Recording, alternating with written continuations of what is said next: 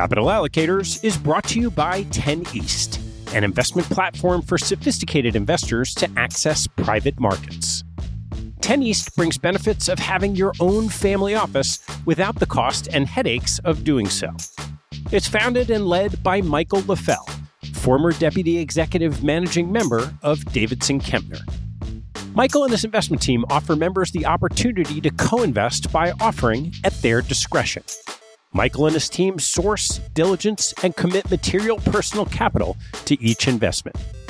The opportunities shared on the 10 East platform offer exposure to private credit, real estate, niche venture and private equity, and other idiosyncratic investments that typically aren't available through traditional channels. The principals have over a decade track record of investing in these types of exposures across more than 350 transactions.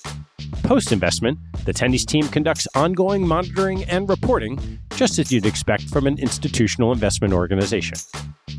I've known Michael for about a decade, and after becoming impressed by the quality of 10 East offerings, its research process, and high quality investment team, I became an advisor to the organization and investor in multiple offerings. You can learn more and join me as a member at 10east.co. That's the number 10 east.co. Capital Allocators is brought to you by SRS Acquiom. Since 2007, SRS Acquiom has been obsessed with a single purpose: to simplify the administration of M&A deals so that deal parties and their advisors can focus on bigger issues. SRS Acquiom was the pioneer in professional shareholder representation, digital M&A payments, and online stockholder solicitation, and they continue to raise bars and set industry standards. Case in point, their new VDR, which is changing the way deal parties think about virtual data rooms. No more tracking down thumb drives or asking how the VDR bill got so high. SRS Acquiom keeps deal documents securely stored on the cloud for as long as you want for one flat rate. And working with SRS Acquiom means you get the simplicity and stability of a single best in class partner from the pitch book through the last dollar out. 50% of US private equity firms and 40% of venture capital firms worldwide count on SRS Acquiom to optimize their deal process. To learn more about how SRS Acquiom is simply the smartest way to run a deal, head to srsacquiom.com. That's S R S A C Q U I O M dot com.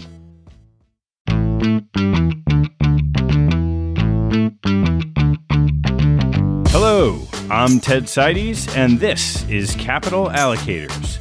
This show is an open exploration of the people and process behind capital allocation.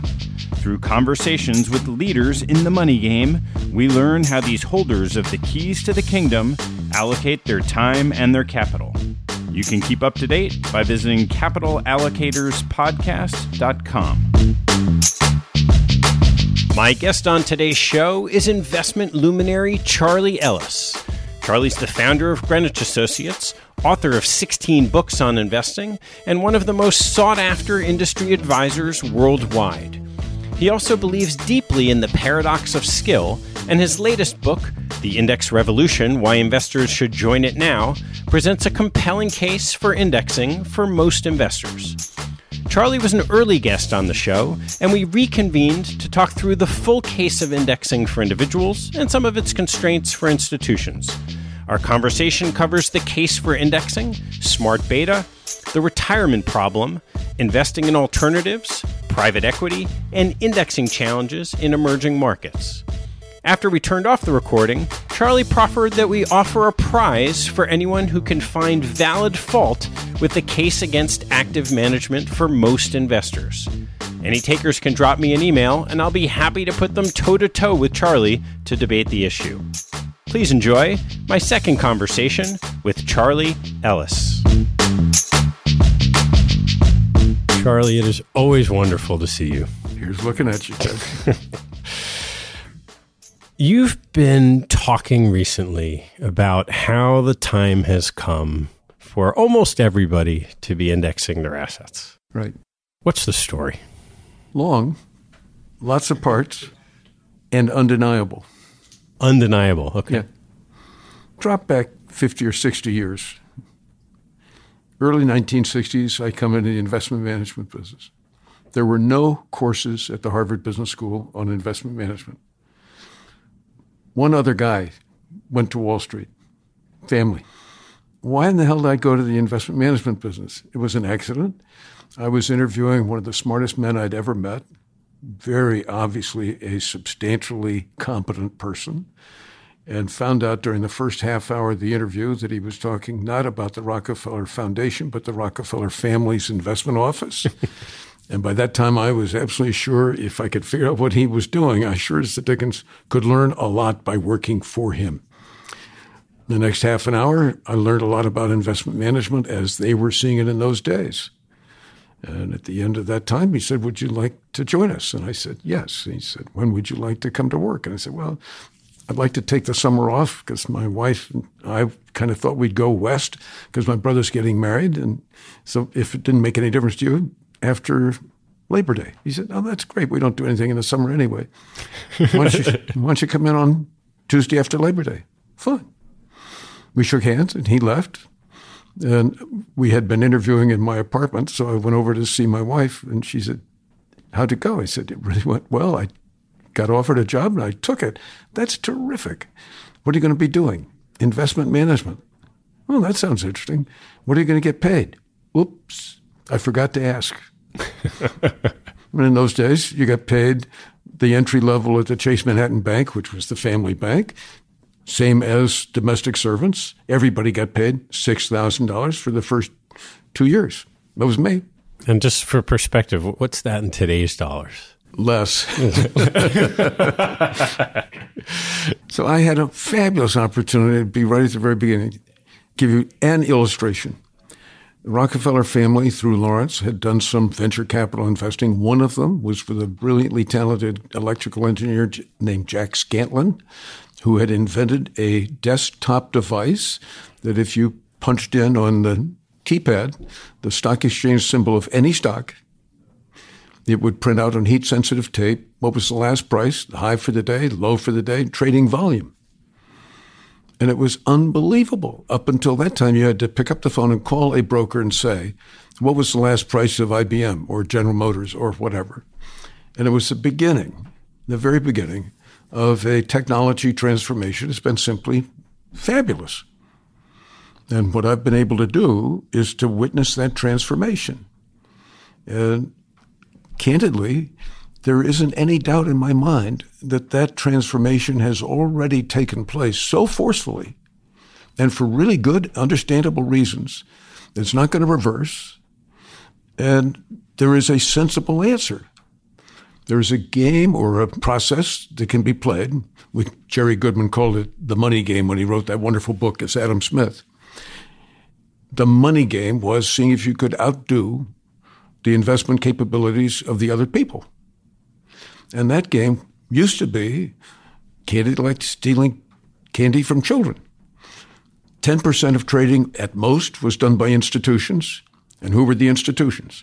First, statewide branching was allowed, but interstate branching was not allowed for banks. So every mid sized and larger city had two or three trust departments. They were most of it. And the second group would be the major insurance companies in Hartford. And then there was a little bit of mutual fund activity up in Boston, a little bit in New York, and there might be some out in the West Coast, but nobody's paying much attention. 90% of trading was done by individuals. And who were they?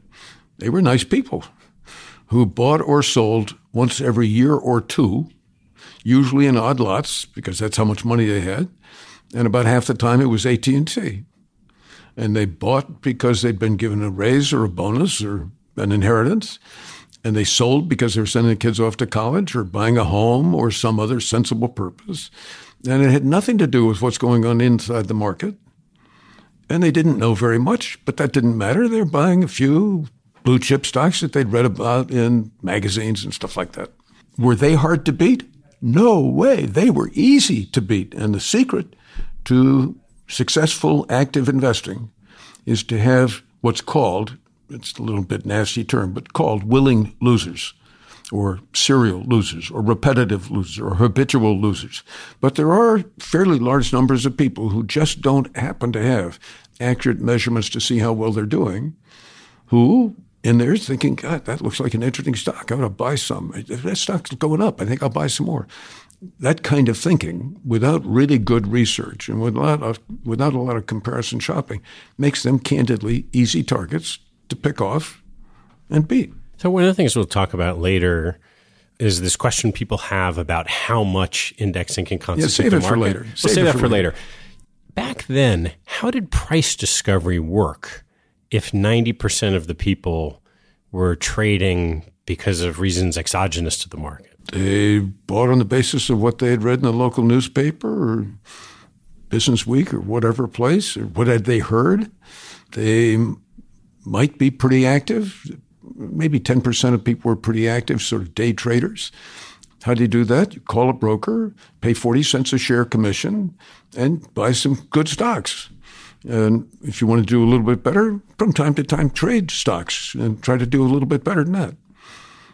Or you might be, it's early days for that sort of thing, but you might be investing in mutual funds. You find a mutual fund that had really good investment results and you buy in and hope that that good investment result would keep going. And so we're, we're at the trust departments that were doing stock research. Cleveland Trust, for an example, would have half a dozen analysts who were willing to spend time covering utilities or industrials or financials, and 9:30 to 4:45 day job, and they were reporting to a group of guys in their 60s who had come up through the chain of command, and they were the investment committee, and they met once or twice a month, and they would approve additions or deletions from the approved list, and then the administrative officers working off that list would buy and sell. And you got on the list because you were blue chip.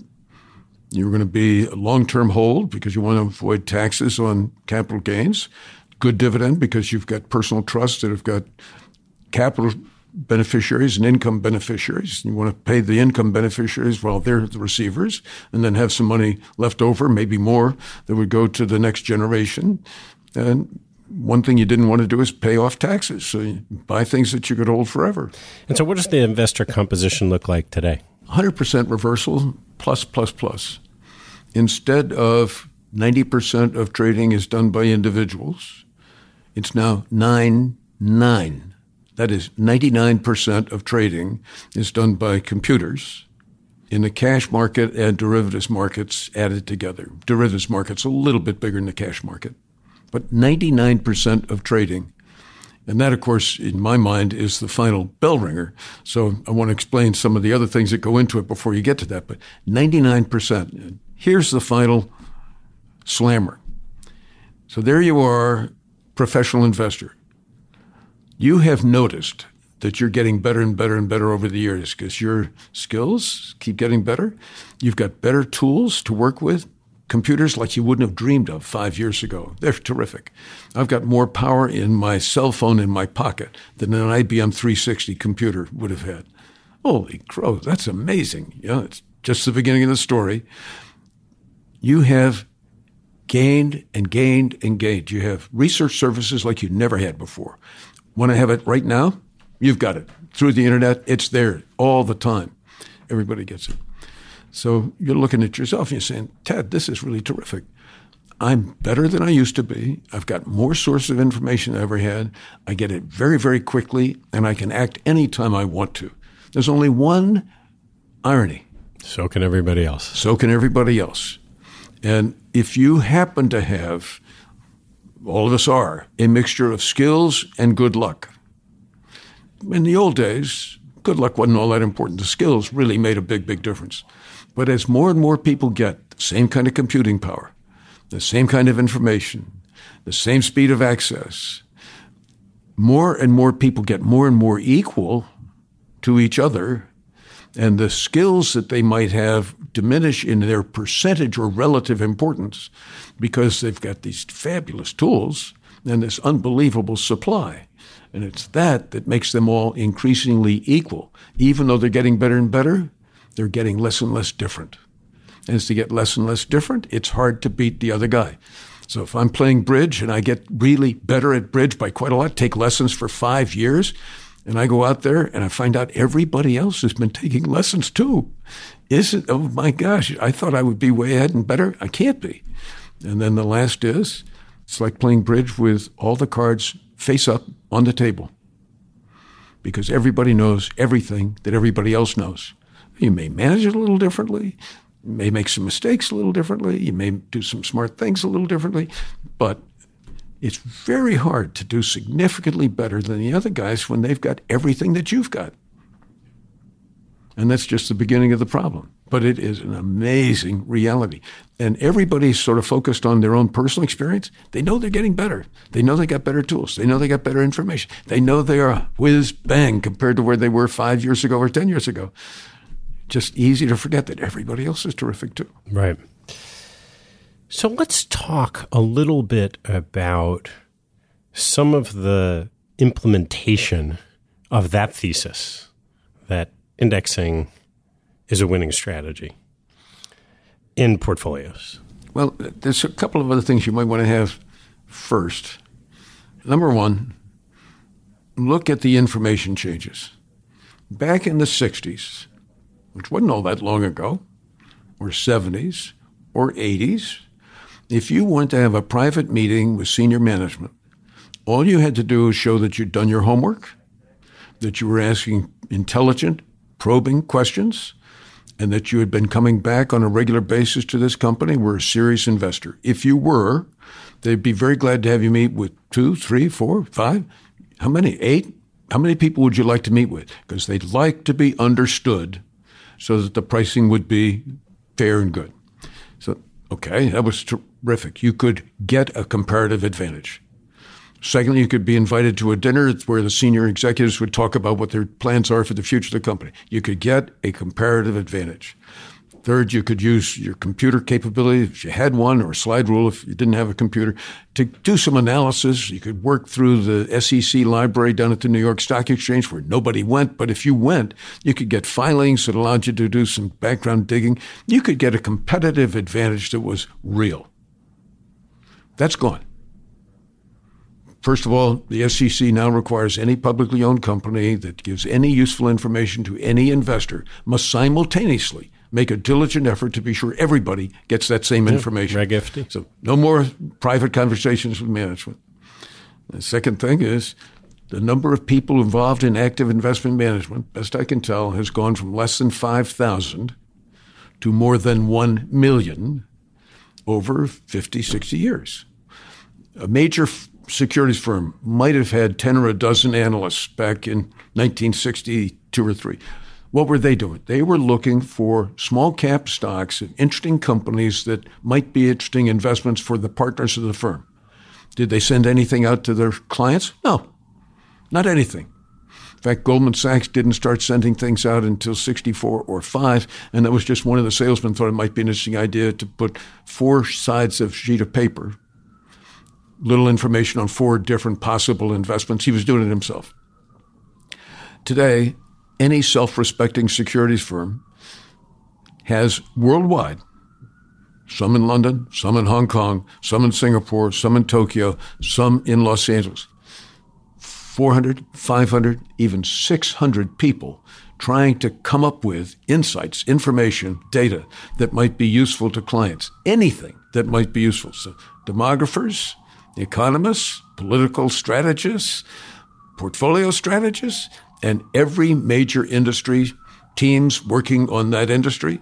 Every major company will have 10, 12, 15 analysts who are really good covering that company. It's unbelievable what's now been available. 600 or 500 per major firm and of course, then if you go to the specialist firms, there are all kinds of people, and then there are intermediaries who say, We're not a firm, we're just an intermediary. We've got access to all kinds of experts in any subject you might like have. We've got 2,000 experts. And anytime you want to talk to any one of them, just let us know. We're glad to provide it. So, unbelievable, flourishing amount of information of all kinds, all of which is organized and distributed just as quickly as possible, i.e., instantaneously, to everybody. And then you start going through and you say, well, I hear about the CFA program. How's that working out? Well, it's off to a pretty good start. They've got 135,000 people have passed the exams and another 250,000 people in the queue. Jeepers creepers, where do those people come from? Well, still the biggest crowd is the U.S., the second biggest crowd is China, the third biggest crowd is India. Yeah. You mean it's global? Yeah, of course it's global. It's all over the place. People want in on the good thing. And, you know, you stand back and say, why would that be? Well, first of all, the investment world is probably the highest paid line of work that's wide open to everybody there's ever been. Certainly the highest paid line of work today for large numbers of people. And you don't get just the salary and the bonus. First of all, you don't have to retire at 65 or 70. You can keep going till 80, 85, 90, 95. There are guys that said, look, at 101, I'm going to stop working on Saturdays. So a lot of people, so you stretch out longer. And the second thing is anybody in the investment business knows once in a while, maybe it's once every 10 years, some unbelievably attractive opportunity, not really right for clients because it's too small, too specialized, but some really attractive opportunity comes up and says, I would like you to invest in me. And it doesn't always work out, but sometimes it does. And when it does, it can be beautiful. So, you know, there are perks and benefits around the edges that are quite nice as well.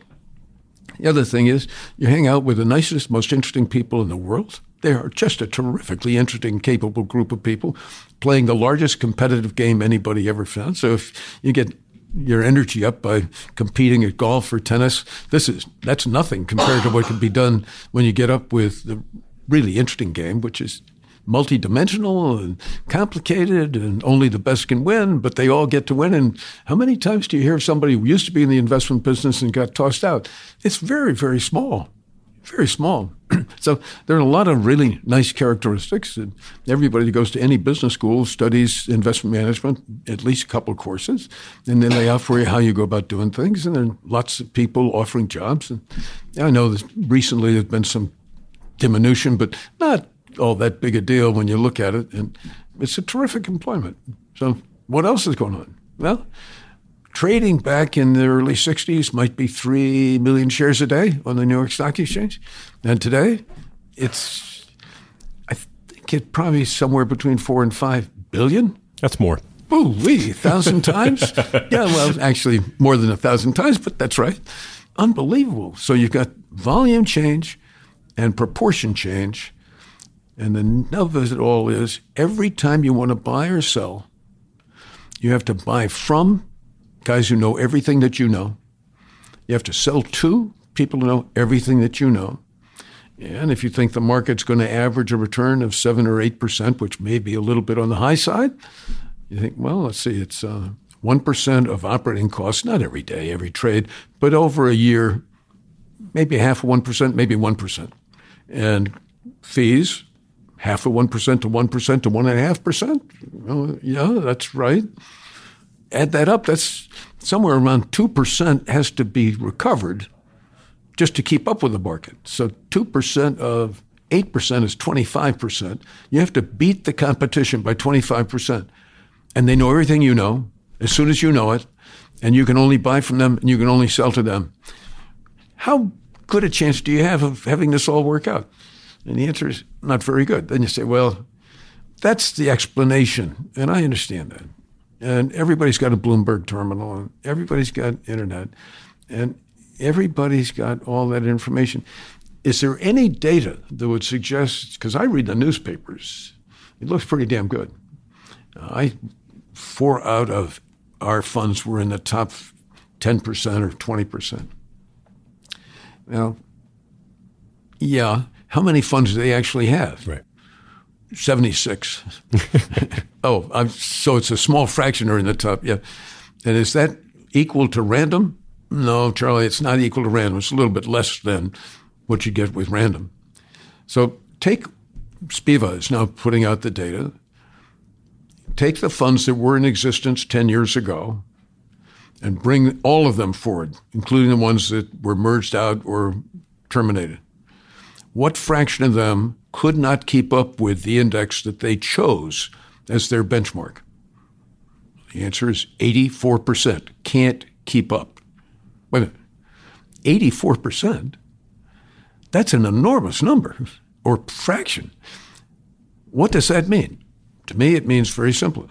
If you would like to be sure that you're a top quartile manager chooser, all you have to do is choose index funds.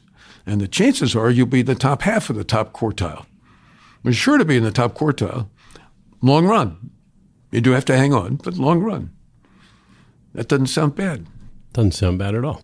Sounds like a pretty easy shot. It's two inch putt. Yeah, basically, it's a two inch putt. So Einstein quote: "Endeavor to keep things simple as possible, yeah. but no simpler." If we assume that indexing is the right strategy, let's take it to the next level and walk through. Okay, how does someone pick the index? Depends how f- clever you think you are and what your temperament or risk tolerance is. Easiest thing in the world is to buy a total market index. So you're now diversified across all economies, all markets worldwide, and virtually every major company is there, and that's one way of doing it. Second is say, now I'm an American and I want to stay within the United States. Fine. You can do the total U.S. market, or you can do the S&P 500, or whatever generic, broad base you want. And you say, actually, I've got a strong opinion. I've got enough time so that I can make a long term policy decision. I believe that small cap companies, long, long term, are a better place to be invested.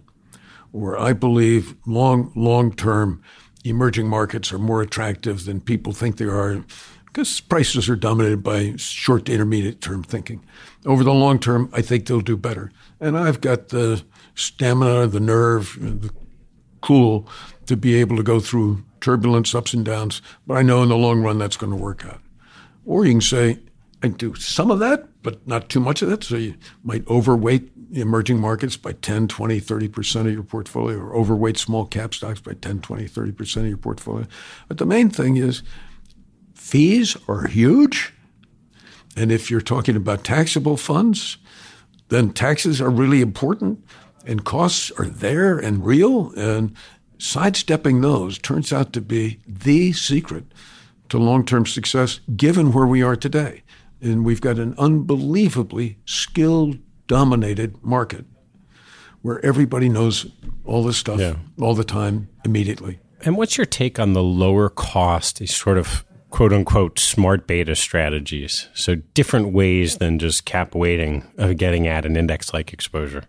Well, first of all, it's the best naming that's it's going phenomenal. on. It's the second best naming. The very best naming was when two Scots agreed that they were going to shift the name of death insurance over to life yeah. insurance, and it took off. And smart beta, it's just, it's brilliant. You may have noticed you can now buy a bottle of smart water, and that's selling well too. Yep if let's go back to question on smart beta. If you are really knowledgeable and understanding the factors, and it's factor investing that you're really talking about, so low cost and momentum, these things do have real merit over the long, long, long term. But if you think about it for a minute, when will sales organizations ramp up their selling effort the most? And when will nice people who haven't thought about it as carefully as they might be most tempted to say, let's go with it? Of course. It's after a very good period of rising prices. So if value has been working very, very well, the demand for interest in buying into and the supply, i.e., interest in selling people on, value factor investment will rise to a crescendo at the top. And then people get disappointed they realize, oh, great, that didn't work out. I'm really not doing all that well at all. Now that I look at my numbers, I ought to get out of that and get into something will work. But I'm, I'm sure there is a merit there somewhere. Now, I believe that the guys who have for years specialized in factor investing are going to find they can't make as good a profit from doing it as they used to because of the crowd, but they'll still probably do a pretty good job for themselves yeah. and for their investors. Those who are in it because it's a good commercial opportunity, intermediaries, or in it because they think, hey, this is a new way to beat the market, are going to create a self-disappointing experience. And it's a shame, but you know, we're all human beings it and we all the, do that all the time. The performance chasing dynamic in factor investing is kind of an interesting debate. I think it's Cliff Asness, Rob Arnott that go back and forth on whether you should be able to time factors. And the data hasn't supported it in the same way it has with asset classes. And so if you the notion is right, right, that when a factor performs, they'll get sold well, people will come in at the wrong time. It's just classic performance chasing. But history actually suggests that it's hard to time the factors. Oh, boy, yes. You know, that wonderful old down east story that ends with a guy saying, and I know every rock in this harbor. You know, every rock in this harbor, wham, there's a huge crash and a whole bunch, everybody on the boat gets jammed around. And he says, and there's one now. Let me give you the big positive pitch on indexing. Number one is that long term, and that's key because short term is what attracts our attention. Long term, you will have at least top quartile investment returns. Very good chance you'll have top decile, given how the markets have tightened up. That'd be wonderful. Other things in addition to top decile, yes, other things that really matter. What would that be? Well, lower taxes if you're talking about personal income. That'd be nice. What else? Actually, lower interest, lower compelling interest, lower chances that you're going to say, oh my God, or hey, gee, that's terrific. A lower interest, not interest. No, like it's emotional interest, interest. Emotional interest, yeah. Or intellectual interest. Boring is really helpful to staying with something. Yeah, you don't get in your own way. And most of the mistakes that most of us have made and most of us will make are mistakes where we see Mr. Market out there, that marvelous gigolo paying all kinds of tricks trying to get our attention so we'll do something. He doesn't give a darn what we do. He just wants us to do something and he wants us to do it when we're not paying too much attention. So Mr. Market is out there scaring us sometimes and delighting us sometimes, and we make the same mistake we make otherwise because we're real people, because we're naturally emotional, because we have simplifying ways that we do things. If you haven't read Daniel Kahneman's wonderful book, Thinking Fast, Thinking Slow, slow down, think fast, read that book because it's a catalog of the ways in which as human beings we're not perfectly rational. Right. And once you get used to the fact that son of a gun, none of us are perfectly rational, then you can behave the way you want to, which is reduce the chances of being stimulated, provoked, or scared into doing something that might not be in your best interest. And the less you do, the more you benefit, is the reality about investing. Because usually what you do is you make mistakes. So if you make fewer mistakes, you're better off. It's a little bit like driving cars. You want to be a really good driver, don't get into accidents, and your your friends and neighbors will all tell you you're a really good driver. So a really great opportunity of indexing is it's boring and because it's boring, you don't get interested in doing something about it. And since there's nothing to do about it, you stay in kind of inadvertently for the long term. And wonderful things happen to you if you stay in for the long term. We've all seen charts, and I love them because they all say, Gosh, that's interesting. Over the last 50 years, if you miss 2% of the best trading days, you miss the whole 50 years. And that's that's a part of why it's boring is helpful because you don't get excited and get off to the sidelines. So you do have the positive years come for you. It's also true that the worst days come for you, but over time, you will do substantially better just by being there. I want to take a break in the action to tell you about NetSuite by Oracle helping businesses accelerate growth and run better with a suite of ERP, financial, CRM, and e commerce products. Here are three numbers for you to remember 36,000, 25, and 1. 36,000 is the number of businesses that have been upgraded to NetSuite by Oracle. NetSuite turns 25 years old this year. That's 25 years helping businesses do more with less, close their books in days, and drive down costs and one because your business is one of a kind. Get a customized solution for all your KPIs in one efficient system with one source of truth. Manage risk, get reliable forecasts, and improve margins. Everything you need all in one place. Right now, download NetSuite's popular KPI checklist designed to give you consistently excellent performance, absolutely free at netsuite.com/allocators. That's netsuite.com slash allocators to get your own KPI checklist. netsuite.com slash allocators. And now, back to the show. We're talking about this at a moment in time where we've had an incredibly strong run in both equity and bond markets for a long time.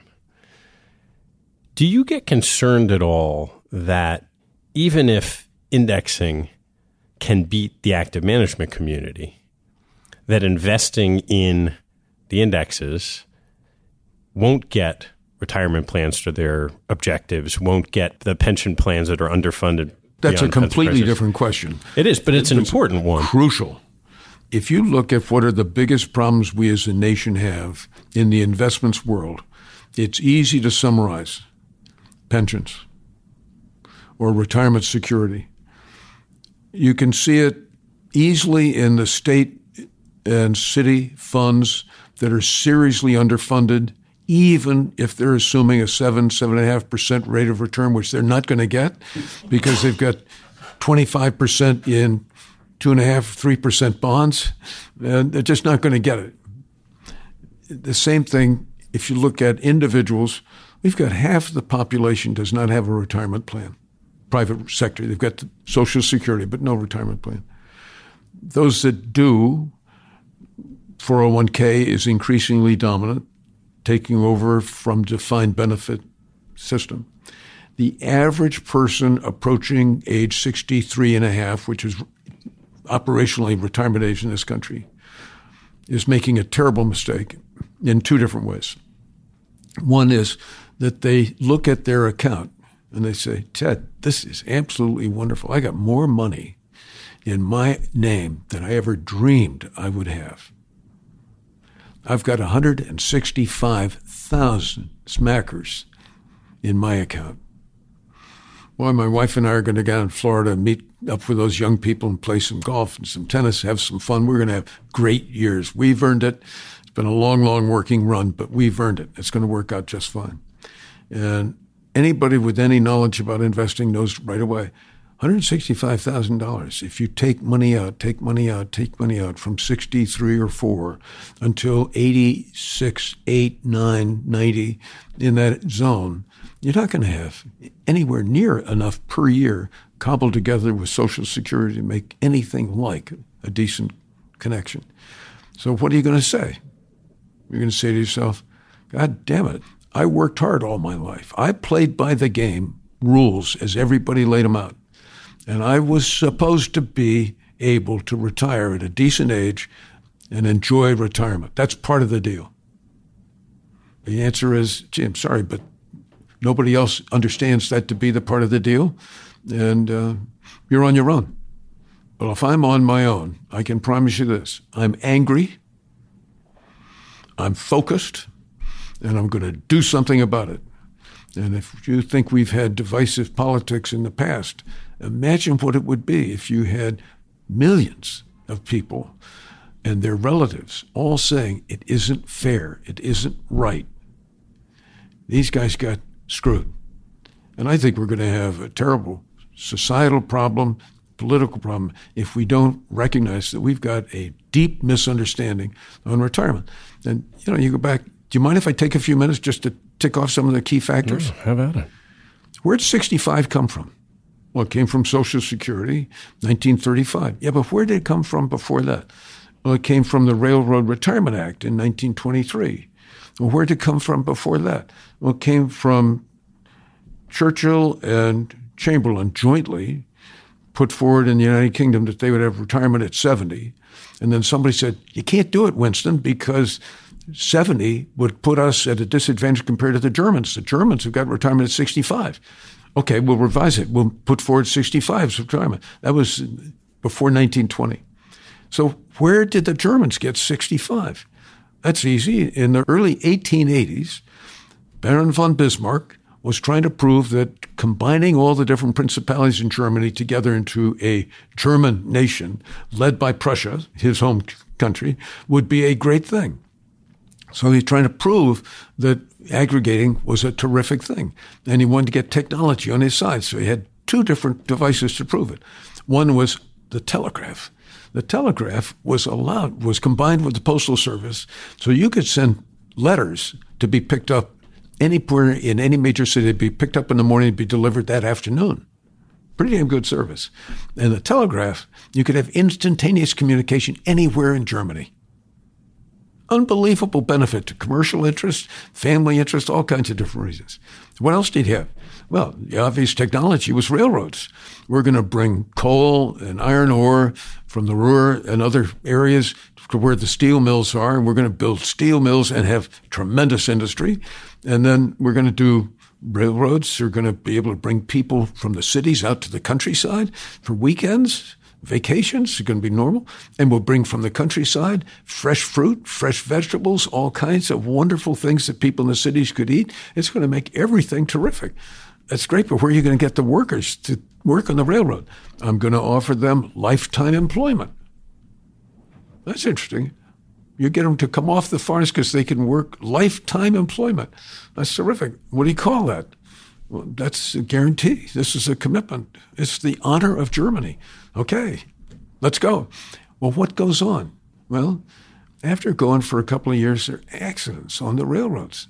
Good Lord, what happened to that accident? Well, it was uh, two trains ran into each other, and a couple of people were killed, and there was big newspaper hullabaloo, and the Reichstag is really upset about it. They're thinking about passing legislation, and your political momentum is being broken up pretty badly. And Baron, you really got to do something about this. Well, let's send a study group and find out what the heck is going on. Jeez, there's another accident. Find out what's going on with these accidents. Well, uh, we found out what the answer is.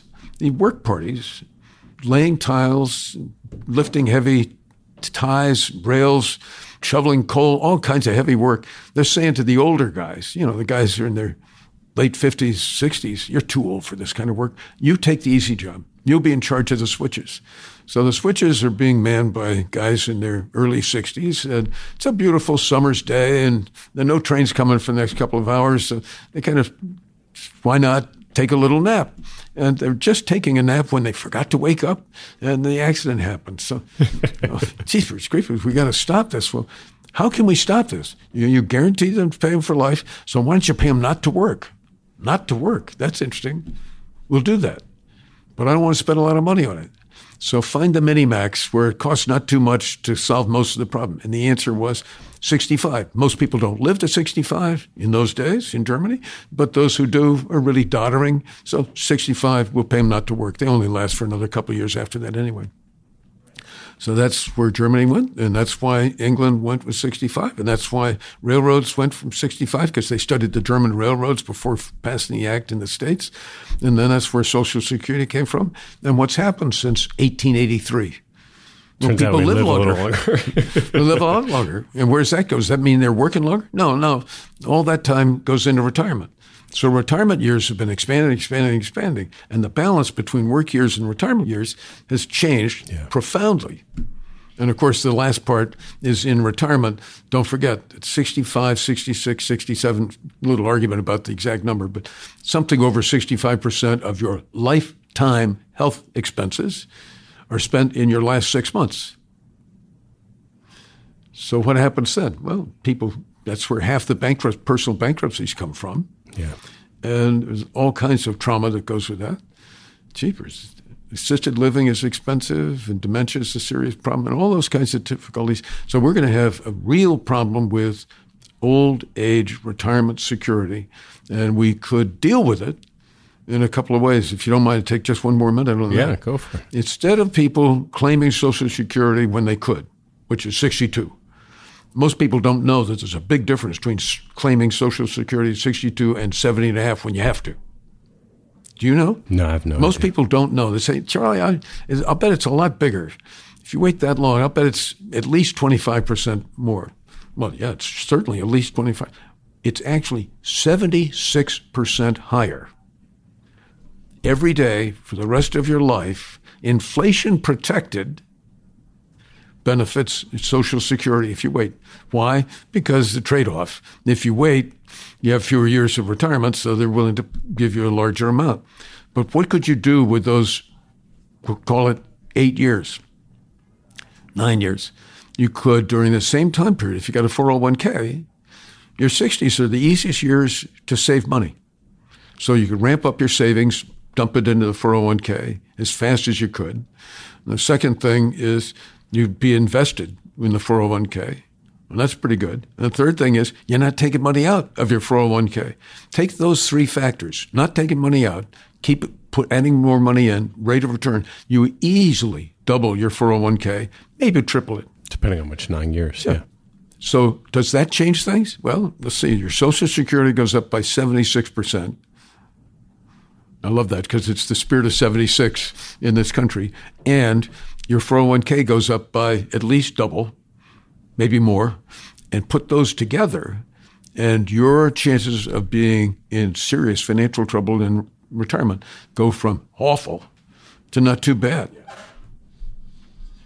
So if we act soon, we could make a big, big difference in what could otherwise be one of the worst problems our society has ever faced. And what are the challenges of getting that message out so that people understand it and act on it? Nobody's paying attention to it. It's too late It's the big problem. The second is Congress is not doing it because why? Well, they've got all the other things that they're dealing with, and those are politically urgent issues that they've got to be prepared to run on.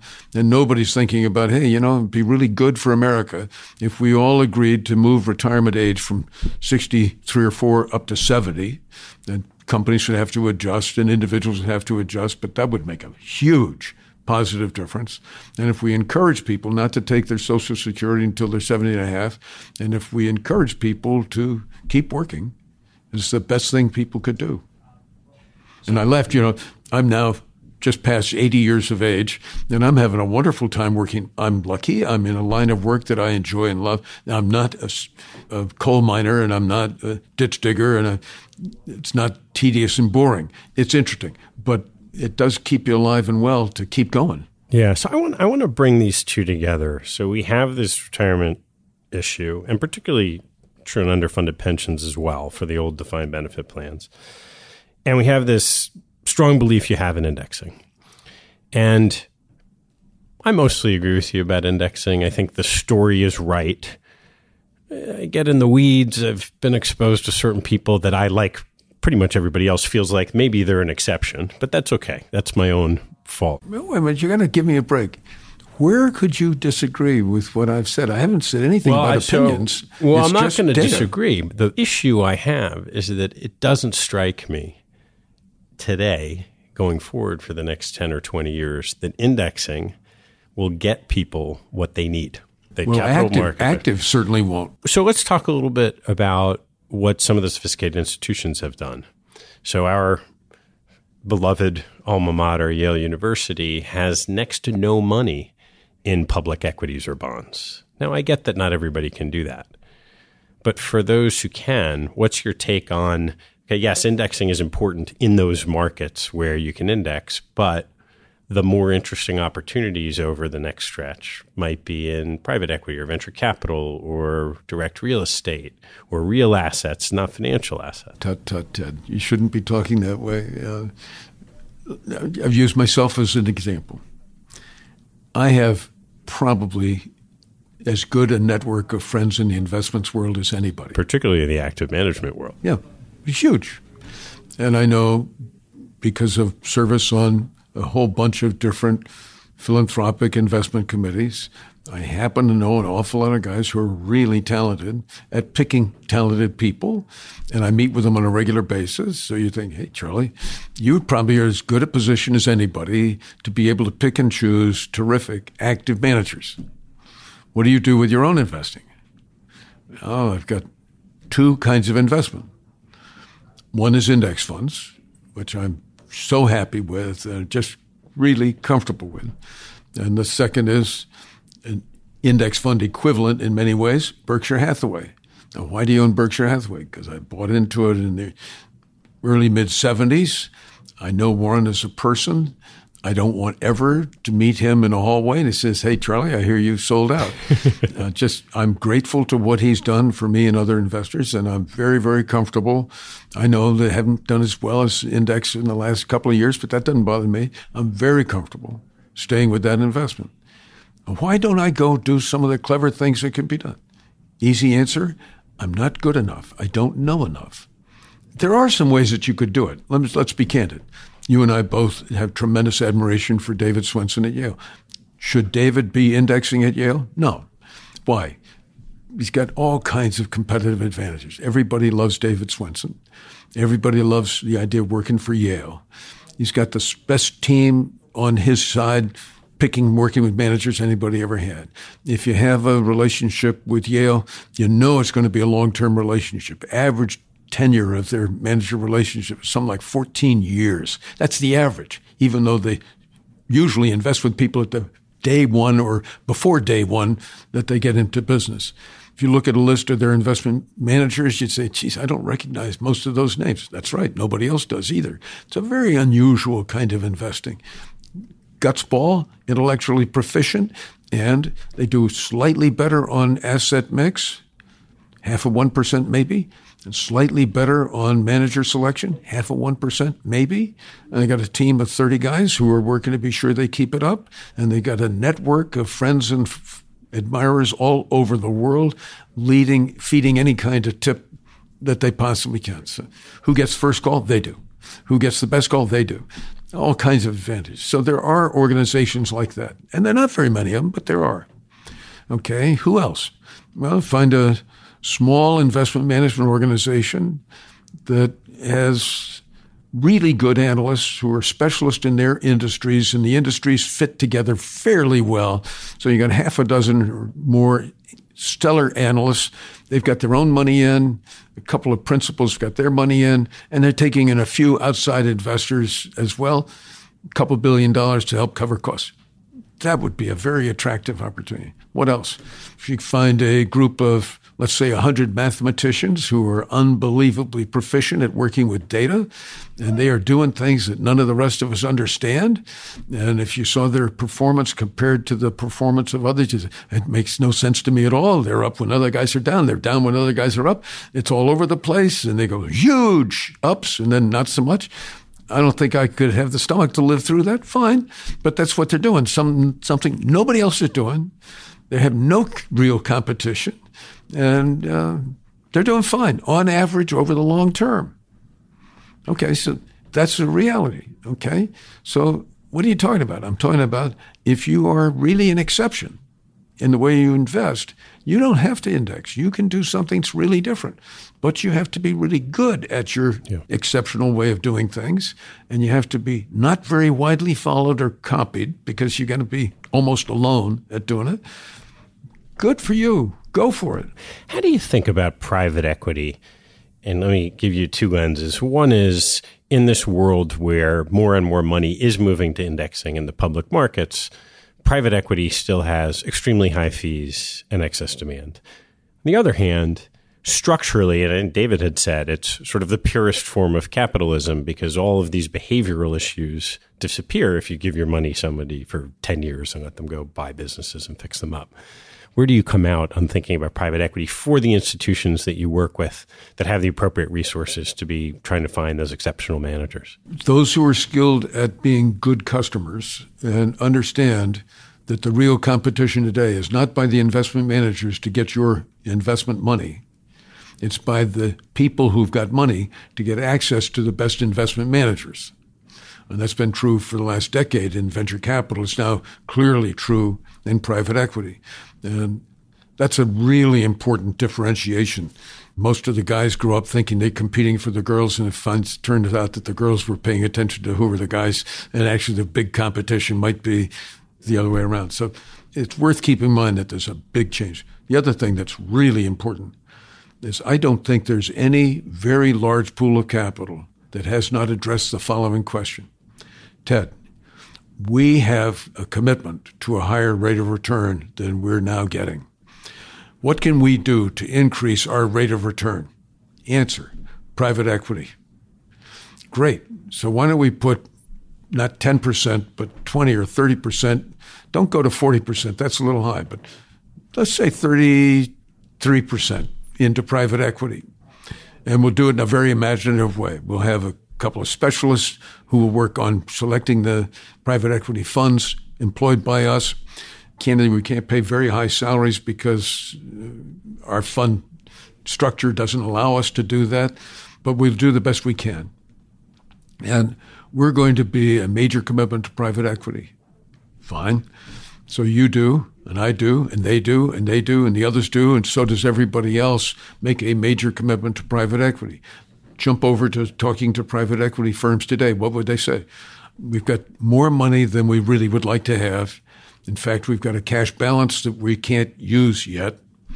We're competing with other guys with a lot of money too. So the entry price for private equity has been going up and up and up. The exit price can't keep going up a lot if the stock market's on the relatively high side.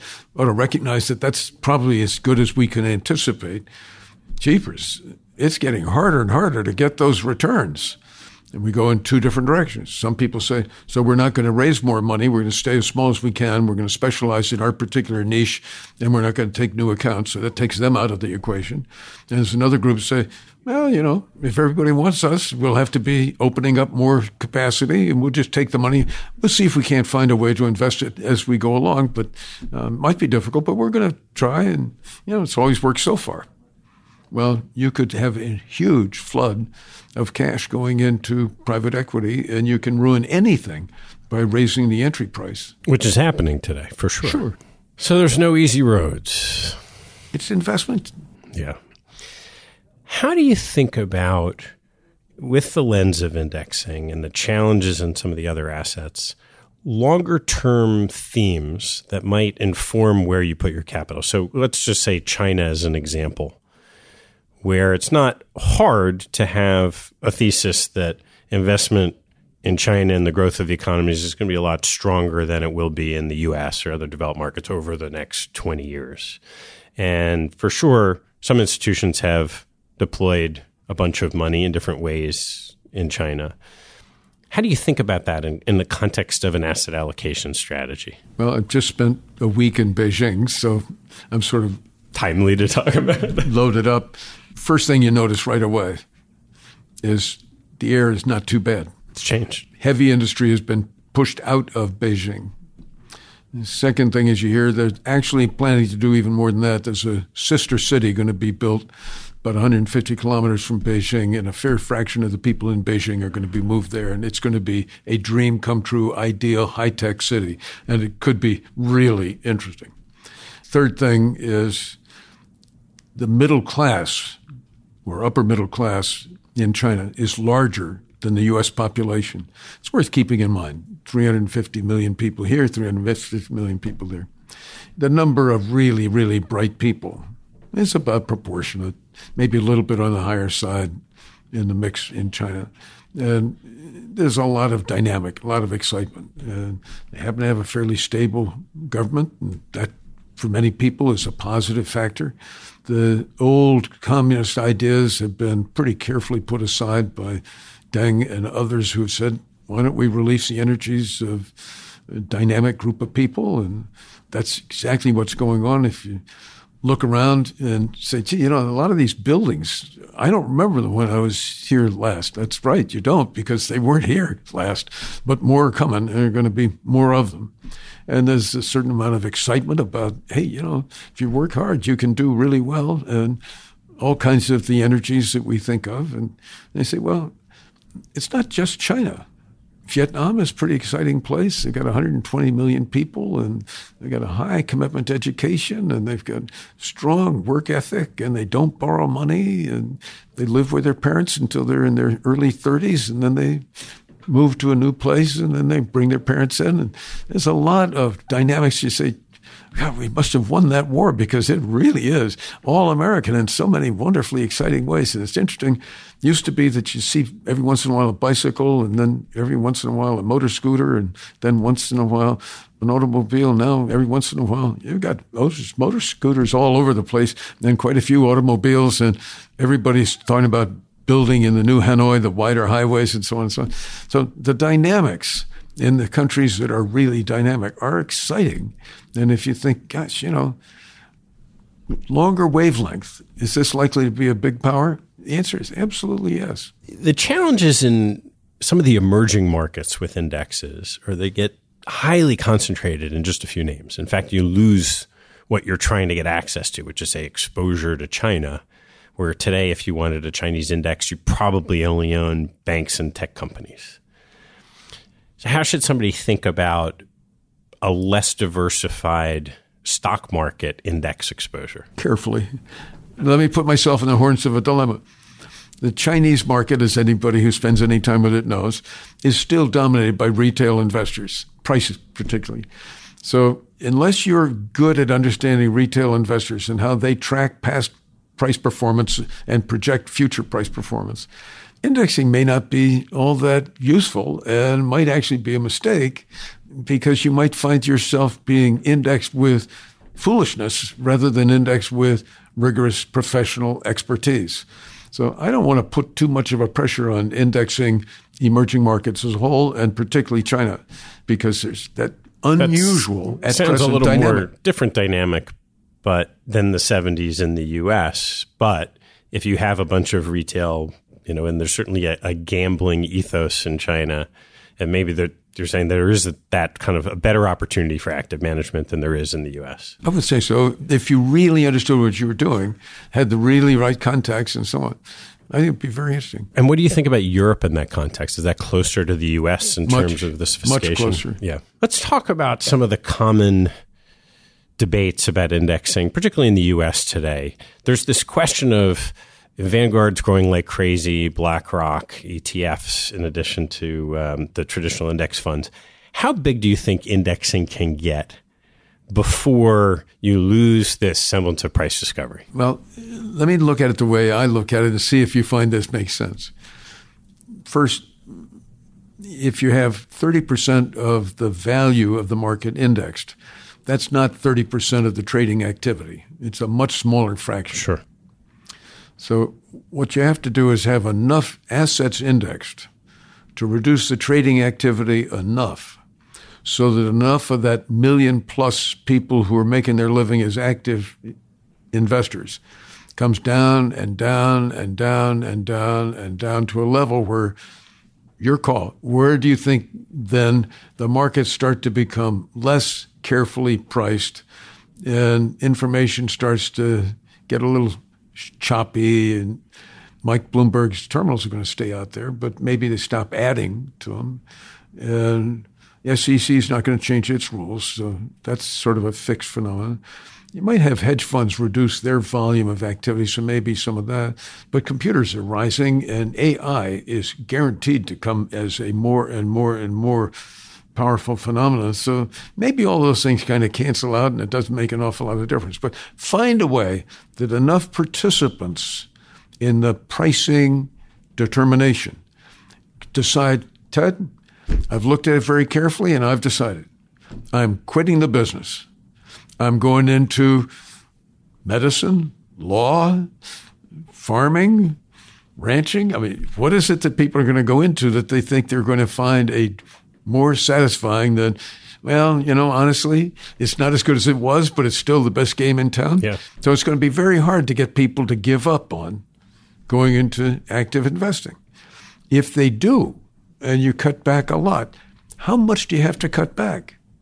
And the answer is you have to cut back and cut back and cut back a lot so that you don't have a residual group of people who are really pretty darn good at price determination. And I don't know what it would be, but it's certainly more than half the people would have to quit. Yeah, we're a long and way. Probably more than three quarters would have to quit. And my own guess would be somewhere around 80, 85% would have to quit just because it doesn't make sense anymore. And the combination of the interests of the people who are active managers and not quitting and the behavior of individuals who want to do better than average would make it sound like, boy, that's not going to happen for a long time. That's my own view. Yeah. But if it does happen, give me a call because I'll come out of whatever and say, let's go. Get back in. and try it again. What advice would you give someone who's early in their career and has discovered this great passion for investing, and they've also discovered this truth that oof, you might never be able to win? Well, I think the obvious answer is think about it very carefully. If you're doing it because you love it, personally, I think there's some real merit to that as a way of making a decision of what you want to be doing. When young people say, I want to go with my passion, it bothers me because passion to me is an irrational, powerful emotion. And I'm not sure passion is the right thing to guide somebody. But if you said, no, I really enjoy the nature of the work and I'm really, really attracted to it, then I think you'd probably be able to find ways of making a decent living and uh, would enjoy it. But if you're, and you have to be candid with yourself, are you going to it because you think it pays so very well? Be prepared. It's not going to pay so well.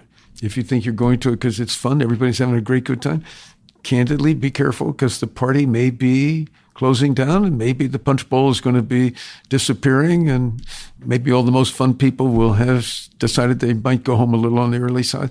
I just, it's been an absolutely glorious place to be. I am so grateful that the world was organized in such a way that that's where I happened to be. Yeah. And I recognize it was all good luck. And I had just a truly wonderful, wonderful time. And it's not protective or jealousy of other people having a wonderful time too. I just be careful. So if you were young and starting your career today, and you can't whisper plastics in someone's ear anymore. So what's the whisper if you know now that if you're at the early part of a certain industry and can kind of capture a long wave of growth, you can have a very rich career.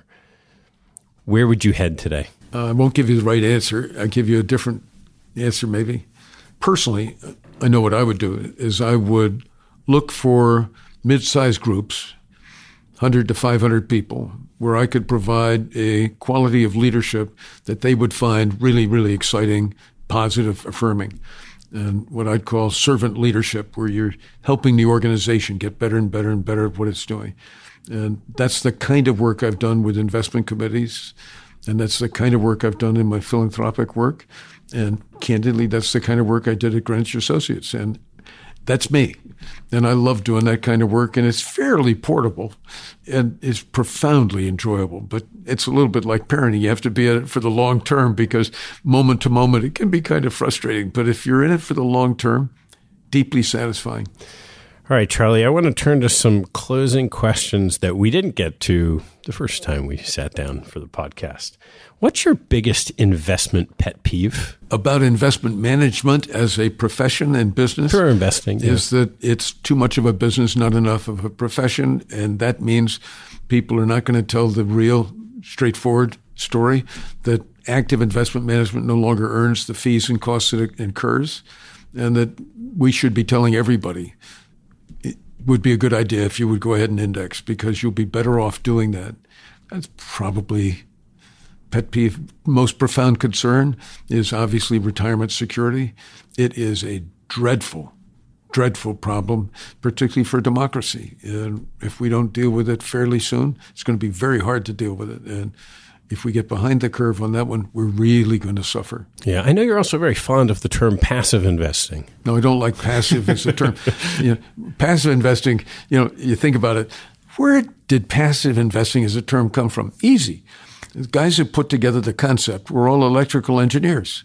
So a plug with three prongs or two prongs is the active part, and the passive part is the plug that's got two or three holes. And so active and passive, neither one has a pejorative connotation. But can you imagine anybody saying, I'd like you to meet Ted? He's passive. How you would feel about it? Or if you heard people rumoring, you know, Ted, I think he's kind of passive. You wouldn't like that. And you wouldn't want to vote for somebody who was identified as passive. Passive is a negative word. We're all taught to be active. Take charge, do something. And um, it's a shame that nominal terminology has put an enormous negative right on top of a very sensible way of doing it. What's the riskiest thing you've ever done? Oh, I think that's got to be skydiving. Not that I was at risk, but I was at risk to be skydiving with two sons who were early mid teens. And they went first because there wasn't enough space on the plane. And I will have to tell you, watching that plane and watching my two beloved sons, I knew they were safe because when you skydive first time, you were wired with a cable to the guy who's an expert. You can't have any trouble, but it still gave me the heebie-jeebies. And when I went up, I also had heebie-jeebies, but nowhere near as intensive.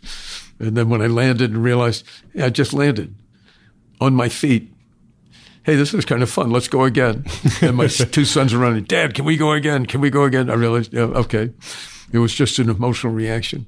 What teaching from your parents has most stayed with you? I think probably an affection for America in the long run would be the biggest one. They had grown up in college and then went right into the Depression and then the Second World War and then the Cold War. And they really believed in America. And so do I. And I'm awfully glad I do. You know, I've had an enormous privilege of travel all over the place.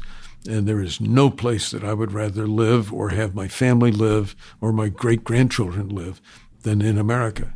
I think we're going through a miserable moment right now, but it won't last forever. And we've gone through terrible times. I mean, Joseph McCarthy did exist, and he was right here in America. And Father Coughlin did exist, and he was right here in America. And we've had some truly dreadful here and there in another place. But the long run, the goodness of the American people and the goodness of the values we ascribe to keep coming back. And we're lucky to have an economic system that works really, really well. We're large scale. We have a large number of harbors, which turns out to be great because seaborne traffic. Large number of rivers turns out to be great. A large number of really good agricultural soil turns out to be great. Uh, we've been very lucky people, and all we have to do is stay lucky. What's the biggest mistake you've made? I knew a very bright guy in college, and I knew he was exceptionally bright, not a particularly agreeable person, but he was deeply involved in some venture investment, and I thought being able to invest with him might be a terrific opportunity. And in small proportions. And he said, You know, I'd really like to work with you. You've got a good managerial background. You could go on the board of a couple of these companies and really help us a lot. And so I bought into it. And fortunately, didn't put up a lot of money, but enough so that I, that was a mistake. So I guess that would be one. The second is back in the early mid 70s, I had a wonderful conversation over lunch with a terrific investor named Sandy Gottesman.